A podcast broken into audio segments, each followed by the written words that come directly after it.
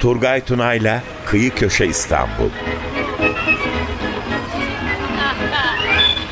Üsküdar'a giderken aldı bir yağmur Üsküdar'a giderken aldı bir yağmur İstanbul'da mekanlar, olaylar ve insanlar.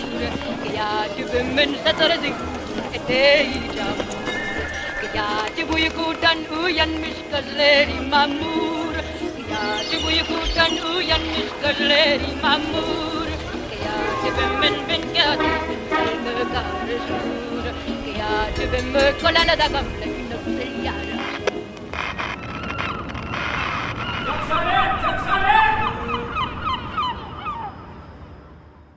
95.0 Açık Radyo'dan selamlar sevgiler değerli Kıyı Köşe İstanbul takipçileri.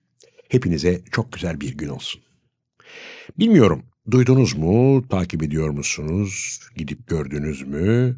4 Nisan'da Kağıthane'deki minyatür kompleksi içinde yepyeni bir bölüm açıldı. Ben şahsen buna bir bölüm falan diyemiyorum. Kendi başına muhteşem bir olay. Türkiye'ye, Türkiye'nin kültür ve sanat yaşamına kazandırılmış, armağan edilmiş bir şaheser. 1.87 ölçek büyüklüğünde yapılmış, tarihi Yarımada'nın Topkapı Sarayı, Ayasofya ve çevresinin diaroma şeklinde 100 metrekarelik bir platform üzerinde gerçekleştirilmiş bir modeli. Büyüleyici güzelliğini burada mikrofon başında anlatmak yetersiz kalacağı gibi bir o kadar da tarifini, tanımlamasını dile getirmek oldukça zor. Gidip görmek, bu fantastik olayı yakından görmek gerekiyor.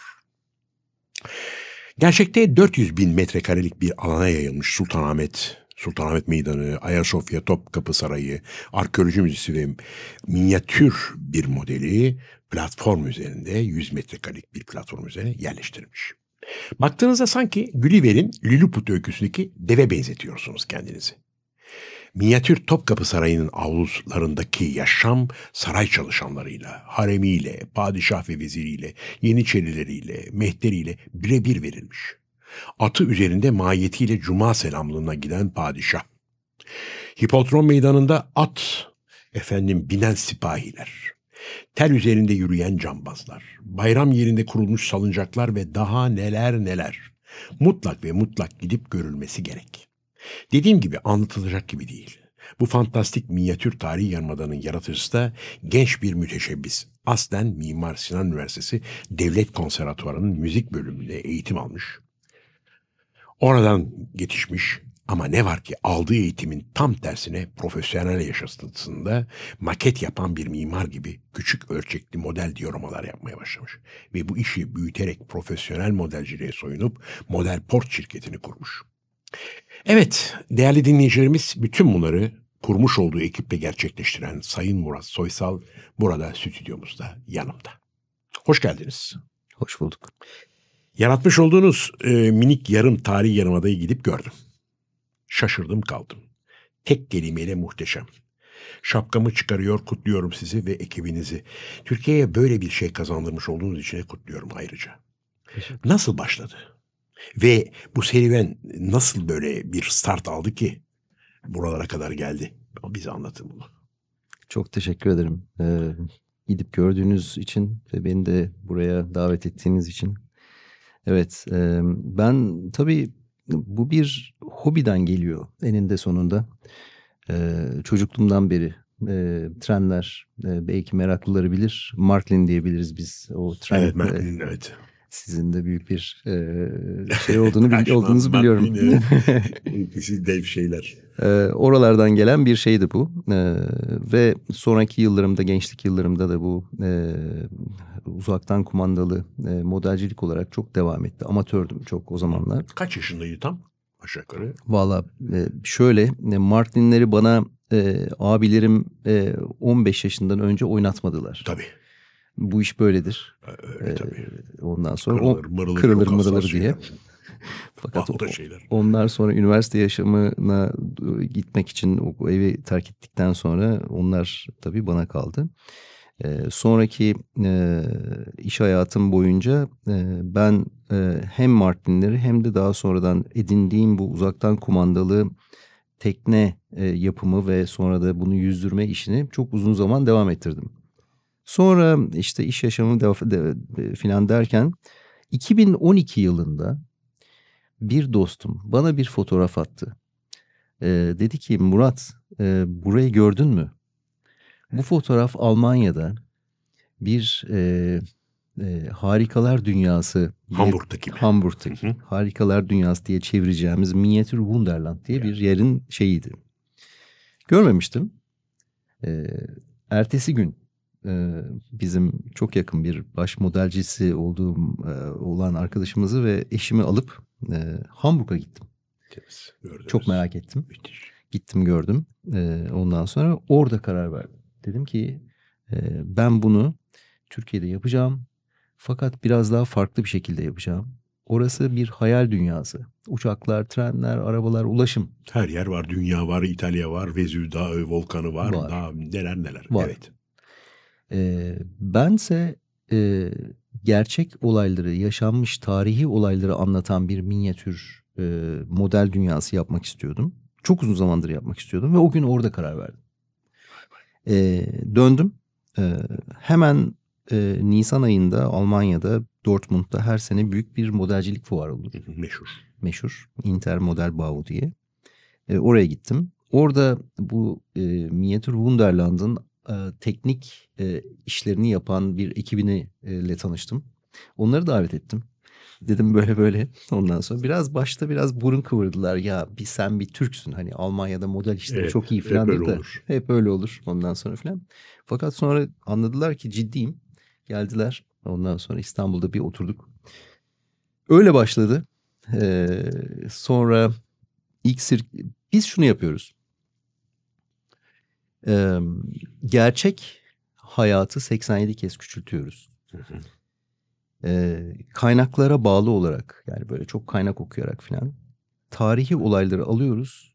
Ta bizi 300 yıl, 400 yıl, 500 yıl hatta asırlar öncesine götüren sergiler hazırlıyoruz. 2012'den beri e, 6 ayrı serginin hazırlığı içindeyiz. Bunun bir tanesi bitmişti. E, Sirkeci sergisi ki bu sene 2020 önümüzdeki sene 2024 e, te yayın e, sanırım şey yapacağız, sergileyeceğiz. Tekrardan. Evet tekrardan. E, ve pandemi öncesinde hazır olan bu İstanbul Tarihi Yarımada model sergisini de e, Nisan e, 2 pandemiden dolayı tabii açamadık. E, hemen pandeminin arkasından Nisan e, 2023'te sizin de söylediğiniz gibi İstanbul'da e, Minyatürk Müzesi'nde e, açtık. E, İBB'nin katkısı Kültür. AŞ ile bizim şirketimiz Evet. Model Port'un bir işbirliğiyle e, yapıldı. Minyatürk enteresan bir yer. E, uzun zamandır açık. E, çok ilginç. Yılda bir milyona yakın Evet. ziyaretçisi olan bir yer. Evet. Çok başarılı. Ee, ondan sonra Kültür AŞ'nin de e, başarılı işler yaptığını söylemeliyim burada. Biz de Nisan ayında açıldık. bir miktar tabii e, işte Şubat ayında yaşanan e, deprem felaketi arkasından Nisan-Mayıs aylarındaki genel seçimler falan dolayısıyla doğru dürüst duyulamadık maalesef. Üst Yok. üste geldi her şey. Biraz üst üste geldi. Biz Evet, yani ülkemiz evet, böyle evet, bilirsiniz. evet, yani. evet, evet. Ülkemizin gündemi hiçbir zaman Gündeme hiçbir zaman düşmez. bir saat sonra ne olacağımız ne olacağı belli değil. bilmiyoruz. Yani. Evet. Öyle yaşıyoruz. Sürprizlerle. Ne muhteşem bir şey. Peki şirketinizi ne zaman kurdunuz? Ee, Çünkü şirketimiz profesyonelliğe gitti bu iş tamamen. Tamamen öyle oldu evet. Ee, 2012 yılında bu e, fuar şeyi gezdikten sonra e, Hamburg'daki yeri e, 2012'de döndüm ve şirketimizi kurdum. Şirketimizin adı, adı Modelport. E, 2012'den bu yana e, üzerinde çalıştığımız toplam 7 sergi var. Bir tanesi e, Sirkeci Günümüz sergisi, bir tanesi bu İstanbul Tarihi Yarımada model sergisi açılmış olan bir sergi bu. Ve üzerinde çalıştığımız 5 ayrı daha sergi var. E, bunları da her yıl mümkün olursa tabii, e, her yıl bir tanesini açmak suretiyle Müthiş. e, devam edeceğiz. Büyük çalışma ama eee, çok da zevkli bir çalışma. Yani heyecan dorukta olan her an, her zaman öyle bir şey. Eee, o nedenle muhteşem bir olay tabii. İmza atmışsınız. Ne mutlu sizlere. Teşekkür ederim. Çok güzel. Teşekkür ederim. Peki bu yaptığınız minyatürkteki o küçük e, minyatür diyor. Bir, pardon Minya İstanbul diyorum ben ona. Ayrı bir konum o. E, kaç yılda gerçekleşti tamamen? Tam anlamıyla o çok büyük bir uğraş. Evet, e, çok büyük bir uğraş. Bu işler çok çok e, sabır ve emek istiyor. Şimdi bu İstanbul Tarihi Yarımada model sergisinin yapımı toplam 5 yıl sürdü. E, ve e, Devamlı mesai olarak. Devamlı aktar- mesai. ak- şey yapmadan. hiç durmadan, hiç durmadan, hiç durmadan 5 yıl sürdü ve yaklaşık 30 kişi e, bu Büyük işin emek. içinde yer aldı.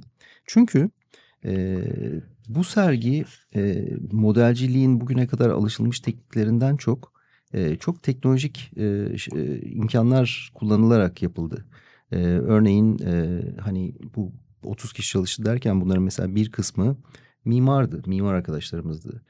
E, biz Ayasofya'ya, Ay'a, Ay'a İrini'yi, e, Sultanahmet Camii'ni ve Topkapı Sarayı'nın içindeki bütün yapıların filan e, mimari planlarını bulamadık. E, gittik istedik bulmak için filan ama bulamadık.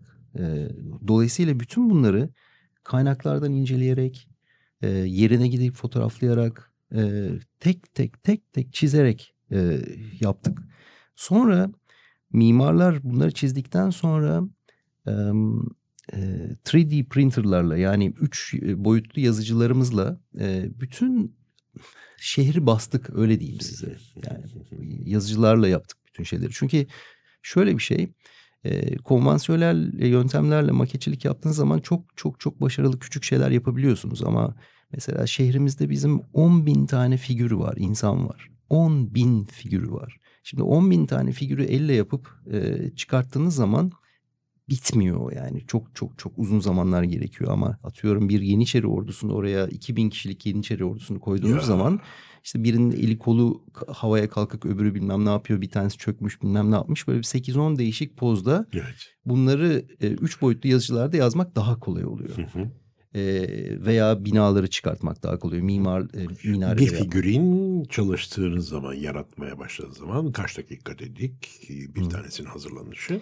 17 dakikada 17 basılıyor. dakika 10 bin kadar figürin var sizin gerçekleştirmiş olduğunuz bu muhteşem diyorumada.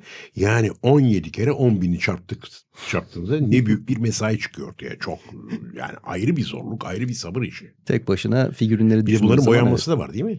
Evet, evet çünkü Ayrıca. üç boyutlu yazıcılar bir tek Tabii, renkli tabii. bir şeyle çıkartıyor bunları. Sonra siz Ne malzeme kullanıyorsunuz yaptığınız zaman şeyde? e, plastik mi? e, Ürünlerde. evet şimdi e, üç boyutlu yazıcıların e, kullandığı değişik malzemeler var. Yani bugün hatta Hı hı. ne bileyim tıpta filan bile hani Evet. organ bile yapıldığını duyuyoruz. Yok Evet, bilmem işte evet. bina da yapılıyor, çimento da döküyor filan.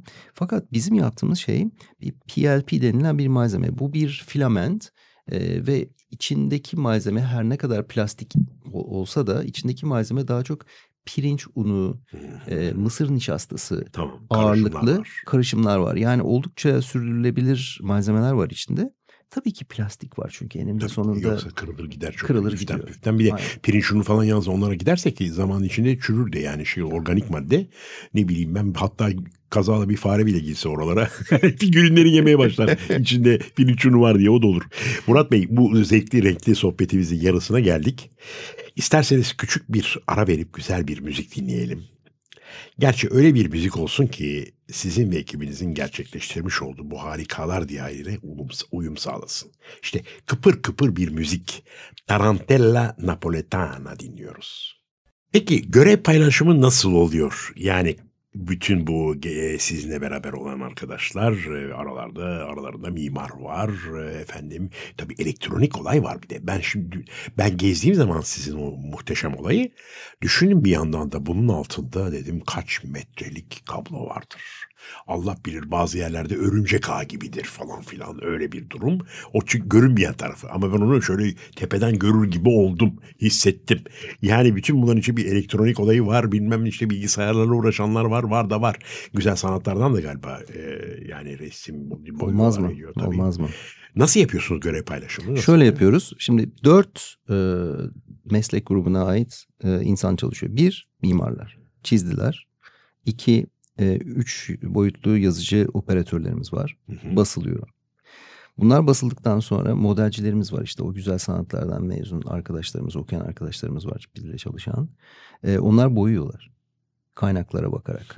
Kafalarına göre değil. Kaynaklara bakarak boyuyorlar. Ve tam sizin söylediğiniz gibi dördüncü en son aşamada da otomasyon devreye giriyor. Elektronik otomasyon. Şimdi dünyanın en muhteşem teknolojisi falan diye bir şey söz konusu değil ama iş 2 santimetrelik küçük adamların... 25 kuruş boyutunda onlar aşağı yukarı yani Evet. fazla değil her bir figürün sizde. Evet 25 kuruş Öyle. boyutunda filan. Bunları hareket ettirmeye gelince iş o zaman iş değişiyor. Bunlar Tabii. sokakta satılan şeyler değil. Tabii. Şimdi kablo meselesine gelelim. Hı. Şimdi e, ser... koca bir şehir. İstanbul'un 400 yıl önceki hali. 10 bin figürü var. Gece gündüz oluyor. Tabii orada ışıklar kaç led kullandınız? Pardon onu da soracaktım deminden beri. Kaç tane led lamba var orada? Şimdi e, LED şöyle e, biz günümüzü 24 saatte bir yaşıyoruz. Fakat onlar bizden 87 kez küçük adamlar ve dünya olduğu için onların günü 10 dakikada bir gece gündüz şeklinde. Vay be. oluyor. Dolayısıyla sergimizde her 10 dakikada bir bir dakikalığına gece oluyor. Hmm, Gece olduğu zaman 50 bin tane LED ışıkla yanıyor. İstanbul'un 400 yıl önceki hali sokak lambaları o kandiller mandiller falan Meşaleler. meşaleler yanıyor. Ee, şimdi kablo meselesine gelelim. Şimdi biz bu yok estağfurullah biz bu e, sergiyi yaparken taşınabilir olmasına gayret ettik. İlk sergimiz Sirkeci'de gerçekten sizin dediğiniz gibi milyonlarca kablo vardı ve taşınması çok zordu. Ya dedik şimdi biz yeni sergilerimizi öyle yapalım ki kablo olmasın. Evet. Dolayısıyla e, bütün bu İstanbul Tarihi Yarımada model sergisinde yer alan 135 tane orada e, ünite var. Yani diyeyim ki binalar işte hareket eden sistemler vesaire filan. Bunların her birinin içinde küçücük bir verici var. Ve hiçbirinin içinde kablo yok. Sadece arka tarafta gizmişsiniz, görmüşsünüz bir kontrol merkezimiz Evet. var. Gördüm. Orada vericiler var. Her bir binanın içinde veya hareket eden sistemin içinde küçük alıcılar var. Dolayısıyla Allah Allah. hiç kablo yok. Kablosuz. Kablosuz. Uzaktan yani sansör gibi bir- Sensörler var, kab- Sensör gibi kablosuz bir her şey. Dolayısıyla bunun Ha, kurulması, sökülmesi, kurulması, sökülmesi Tabii. 7 gün. 7 gün içinde bu sergi alınıyor, bir yere konuluyor ve 7 gün sonra bir yerde kurulmuş oluyor. Ve, ve dolayısıyla e, Vay vay vay. şimdi bizim bu sergimiz e, e, İstanbul Minyatürk Müzesi'nin içinde 2 yıl daha açık. İnşallah ilelebet açık olur. Hatta yeri belki daha başka bir yere geçer eder. Daha da büyür bu iş ki büyür. Ben öyle görüyorum. Bu ileride inşallah daha da büyüyecek. Ben İnşallah. görüyorum. İnşallah. E, bu sergiyi çünkü muhtemelen yurt dışında taşımayı e, planlıyoruz. Onun için Of. çalışmalarımız var. Ayrı. Taşınabilir olması çok önemli. Müthiş. Peki açılışından bu yana 10 aya yakın bir zaman geçti değil mi? Öyle biliyorum ya 9 ay falan neyse. İlgi nasıl? Beklentilerinize cevap alabildiniz mi? Şöyle e, İstanbul'da Minyatürk Müzesi'nde yaklaşık yılda 1 milyona yakın e, ziyaretçi e, zi- ziyaret ediyor müzeyi. E, açık bir yer Minyatürk. Bizim e, Minyatürk'ün içinde kapalı, tamamen kapalı bir sergi salonu Hı burası. Ayrı bir şey. Özel bir sergi salonu. Tamamen klimatize, işte sıcak, soğuk vesaire filan. Onun için Minyatürk'ten farklı. İşte bugüne kadar 70 bin civarında hatta onu aşkın bir ziyaretçimiz oldu. Ee, Ne güzel. 9 ay içerisinde ama yine de e, yine de Ki fazla tanıtımını da daha henüz görmedim, görmüyorum, olmadı. Ama olacak, onu da biliyorum muhakkak. Çünkü millet anlata anlata, yazıla yazıla, böyle şey yapıla yapıla bu daha da kendini muhteşem bir şekilde duyuracak. inşallah. Ama e, dediğiniz gibi bir eksiklik var. Tanıtım e, çok önemli. İstanbul çok büyük bir şehir e, biliyorsunuz. 15 milyon yabancı turist giriyor, 20 milyon yerel turist giriyor. İçerisinde biz zaten 17-18 milyon insanız falan. Yani toplamda bir 50-55 milyonluk bir milyon insanlık bir hareket var İstanbul'da. Hı hı. E, dolayısıyla Türkiye'nin gündemi her dakika yepyeni şeyler oluyor vesaire filan. Dolayısıyla bütün bunların içerisinde e, bir parça tabii duyulmamız lazım. Bakalım Tabii inşallah ben yavaş yavaş. yani şöyle görüyorum veyahut öyle görmek isterim, isterdim neyse o da olacak bir gün. Havaalanında vardır ya böyle geçer Hmm. siz pasaporta geçerken hani bütün böyle ışıklarla o reklamlar arasında falan. Nasıl Minyatürk'ün reklamları da çıkıyor ara sıra ki yıllardan beri çıkar. Onun gibi bunun da işte tarihi yarımadanın şeyi orada. Bir de Minyatürk'te tamam görülen iki üç tane hareketli olay var. Bir tren çalışır, şu bir gemiler çalışır falan ama sizde bir padişahın efendime söyleyeyim cuma selamlığına efendim gitmesini hareketlerle o mıknatıs sistemleriyle yürütmesini atları matları göstermeniz arkadan gelen arabalar bilmem şunlar bunlar bambaşka bir hareketlik bir güzellik sağlıyor. Yani ben şey zannettim böyle gidip gördüm. Alice Harikalar Diyarında'nın bir başka versiyonu. Öyle bir yerde zannettim kendimi öyle. Aynen. Bunun dünyada az sayıda örneği olan bir şey değil mi sizin? Yani çünkü hareketlilik açısından mı diyelim buna? Çok az sayıda. Şöyle diyelim. Şimdi bu sergi e, Türkiye'de bugüne kadar yapılmış en en büyük e, hareketli model sergisi. Yani bir maket görürsünüz bir yerde hiçbir şey Evet. hareket etmez. Burada her şey hareket eden bir model. O bakımdan e, Türkiye'deki en büyük model. İki, dünyada da sayılı büyük hareketli Herhalde. model sergilerinden bir tanesi oldu bu. Herhalde. Şimdi bizi dinleyen e, ziyaretçilerimiz, e, dinleyicilerimize şunu söyleyelim. Bu sergi kimin için? Bu sergi e, okulda e, coğrafya, tarih öğrenmeye başlayan e, başlayan öğrencilerin o yaşından itibaren 7 diyeyim, 10 diyeyim. Oradan 7'den 70'e diye bir şeyimiz Evet, vardır. evet. Belki 7 değil ama 10 yaşından, 12 yaşından. Ondan sonra limitsiz. E, herkes için çok ilginç bir sergi. Hı hı. Sadece model ol- olduğu için değil ama Değil, değil. tarih, kültür çok besleyici bir Tabii, sergi. Çok besleyici ve sizin aslında yapmış olduğunuz olay sizin dediğiniz gibi şimdi e, şöyle diyeyim yapmış olduğunuz olay şöyle diyeyim ya öğretici tarafı var bunun. Orada bir sanki laboratuvara giriyorsunuz işte tarih kitaptan okumuyorsunuz da orada bütün bunları karşınızda 5 dakikada 10 dakikada görüyorsunuz ve bu insanın aklında kalıyor. Kalıcı bir şey bu muhteşem. Yani dünyada tamam böyle dioramalar var şu var var ama sizin orada aksettirdiğiniz bir e, Türk tarihinden müthiş bir sayfa var ki bir Osmanlı İmparatorluğu'nun sarayı. O bir tarafta bir İstanbul Arkeoloji Müzesi'nin yanında yükseltiyor. Onda yapmışsınız o bahçeleri ne kadar her şeyine kadar. Benim ilk fırsatta tüm arkeolog arkadaşlarımıza, arkeoloji müzelerinin personeline kim varsa diliyorum gitsinler görsünler arkeoloji müzelerinin e, çalıştıkları yerin orada nasıl olduğunu bir şöyle efendim o keyfi alsınlar. Öyle bir güzellik var orada. O nedenle çok e, ayrıcalıklı. Yani orada tamam bir model modelizm var. Muazzam bir çalışma var. Var var var ama bir de karşıdan baktığınızda bir tarih öğreniyorsunuz. Kesinlikle öyle Turgay Bey. Ee, sadece e, hocalarımız ve akademisyenler için değil aynı zamanda bütün herkes için, ziyaretçiler için çok besleyici bir sergi. Ee, İstanbul'un 400 yıl öncesini görmek, hatta canlı görmek. Hani kitaplardan duyduğumuz e, kazan kaldırma isyan nedir? Ee, işte bütün bunları orada canlı Gösteriyorsunuz. Evet. Değerli Murat Soysal, takdir ve hayranlıkla sizi ve ekibinizi kutluyorum. Ve daha nice projelerinizi atacağınız imzalara diyorum ve buradan özellikle İstanbul Büyükşehir Belediyesi'ne sesleniyorum. Ne olur bu muhteşem minyatür tarihi yarımadanın reklamını layıkıyla yapın. Bu muhteşem proje yani öyle bir şey ki yalnız İstanbullular öteki ülkeleri İstanbullular için değil, öteki ülkelerin insanları tarafından da gezilip görülmeli, bilinmeli. Nadir bir yapıt bu. Evet Murat Bey, programımızı sonlandırırken size ve ekibinize başarılar diliyor. Nice güzel çalışmalar diliyorum ve devamını bekliyoruz tabii ki. Buradan da dinleyicilerimize tekrar tekrar yineliyorum. Gidin bir an önce İstanbul'da, Sütlüce'de, efendim minyatürte bu tarihi yarımadanın o 1.87 ölçekli muhteşem büyük 100 metrekare üzerinde yer alan bütün hareketleriyle gidin gezin, görün, çocuklarınızı götürün ama çocuklardan başka büyüklere de çok hitap eden muhteşem bir olay. Evet, değerli izleyicilerimiz bu haftaki programıma son verirken hepinize güzel günler diliyorum. Sağlık ve esenlik içinde kalın.